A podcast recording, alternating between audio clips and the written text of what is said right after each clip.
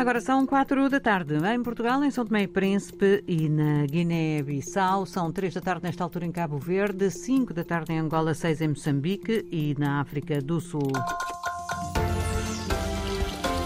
Agora as notícias desta segunda-feira, edição de António Silva Santos. As autoridades sanitárias de Angola têm a meta de testar 10 mil pessoas contra a Covid-19 a partir de hoje em Luanda. Os locais de vacinação na capital do país são a zona da Mutamba, na Baixa, o Hospital Josina Machel e o Largo das Escolas. Anúncio feito hoje pela ministra Silvia Lutucuta à margem da visita aos postos de testagem. Esta testagem aqui é gratuita. Nós estamos a fazer estes rastreios, testagem em massa. Vamos atingir os 10 mil testes Estamos a fazer hoje aqui na Mutamba, Josina Machel, no Largo das Escolas. Amanhã vamos aos principais mercados. Vamos ao mercado do Catinton e vamos ao mercado do 30 eh, e depois vamos definir mais um ponto. A ministra da Saúde angolana, Silvia Lutucuta, confirma também que entre os 610 novos casos de infecção por Covid-19 nas últimas 24 horas, estão muitas famílias inteiras que não cumpriram durante o Natal com as medidas de prevenção contra a pandemia. Nós estamos fazendo apelos às famílias para ficarem nos seus agregados habituais, mas há pessoas que continuam em convívios, em festas, o que não devem estar a fazer. E nós estamos a assistir famílias inteiras infectadas. Estamos a vir agora do lado das escolas e nós temos lá várias famílias infectadas. Eh, temos as nossas equipes médicas, psicólogos, a fazerem o seu trabalho, a fazerem a avaliação clínica dos doentes recomendar medidas para o isolamento domiciliar e também fazendo prescrição para aqueles onde é aplicável a alguma medicação. Esta situação leva a Ministra da Saúde angolana, Silva Lutucuta, a apelar à população para deixar de viajar entre províncias de forma a diminuir o contágio pelo novo coronavírus.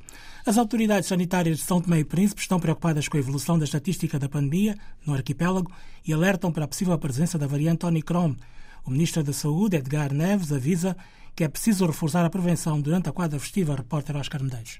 Com as festas do fim do ano à porta e após a celebração do Natal, o Ministro da Saúde alerta para a possível presença da Omicron em São Tomé e Príncipe e pede o reforço das medidas de prevenção da Covid-19. A estatística e a epidemiologia já nos começam a alertar é, que o número de casos já tende a subir.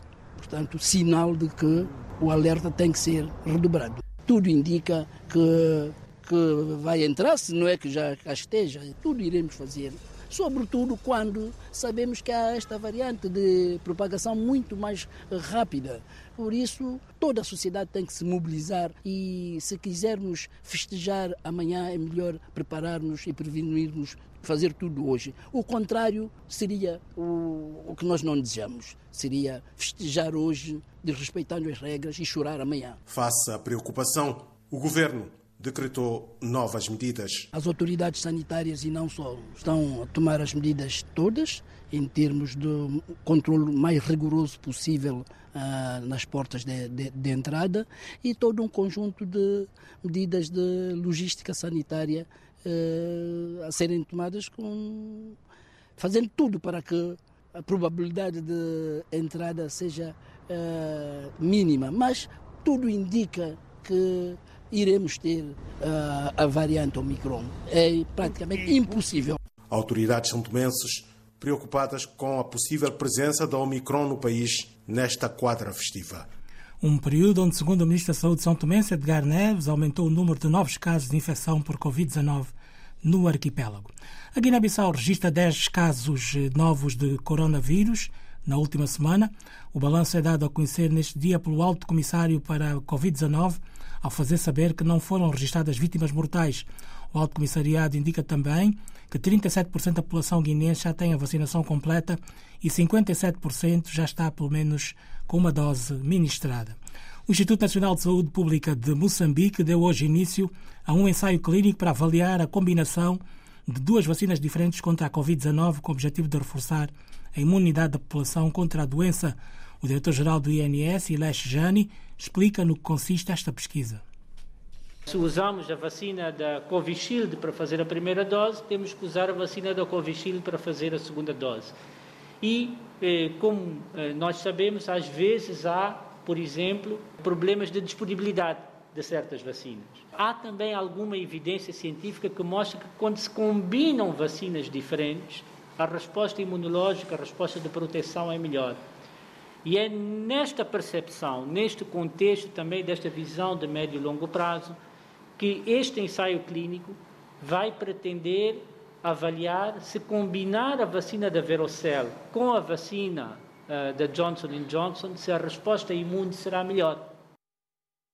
Ileste Jani, o diretor do Instituto Nacional de Saúde Pública de Moçambique, dá ainda conta dos resultados do ensaio clínico hoje iniciado, pode vir a ser um contributo para determinar na proteção contra a Covid-19.